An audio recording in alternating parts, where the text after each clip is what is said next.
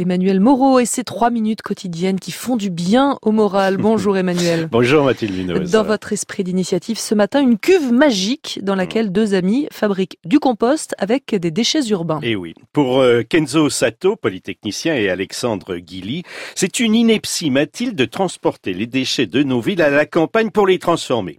Ils ont donc conçu une cuve de compostage pour la ville qui fait plus rapidement le travail de la nature et sans odeur. Ces pales retournent les matières organiques toutes les deux heures. Un système d'aération assure une oxygénation complète du processus, ce qui permet, Mathilde, de réaliser un compost express en circuit court au cœur de la ville. Alexandre Guilly.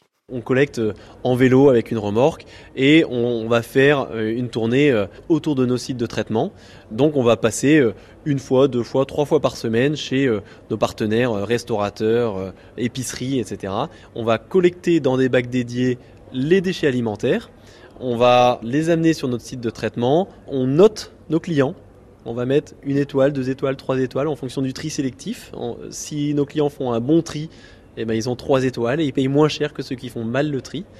Euh, et ensuite, on va mettre ça dans notre composteur électromécanique qui accélère le processus de compostage. Donc on va composter en 10 jours au lieu de composter en 4 mois. Donc, dans vos charrettes euh, à vélo, euh, on trouve aussi bien des têtes de poisson euh, que des, fans de radis On a tout type de déchets organiques, y compris viande et poisson. On est la seule installation sur le Grand Paris à être agréée par le ministère pour le faire. Et effectivement, on a régulièrement des grosses têtes de poisson, des tripes de lapin, des fans de radis, de la laitue périmée, etc. Et donc, on va transformer ces déchets organiques problématiques en compost. Et ils en font quoi de leur compost? Eh, eh bien Mathilde, dans la même logique, ils le revendent au plus près, particulièrement aux commerces qui les ont fournis. La boucle est ainsi refermée. Le système aidant, six cuves dont une à Lyon sont installées, ils travaillent déjà sur une autre source de déchets. Effectivement, on réfléchit à un autre type de déchets organiques, euh, les couches euh, de bébés euh, usagés. Il y en a 3,5 milliards qui sont jetés en France par an.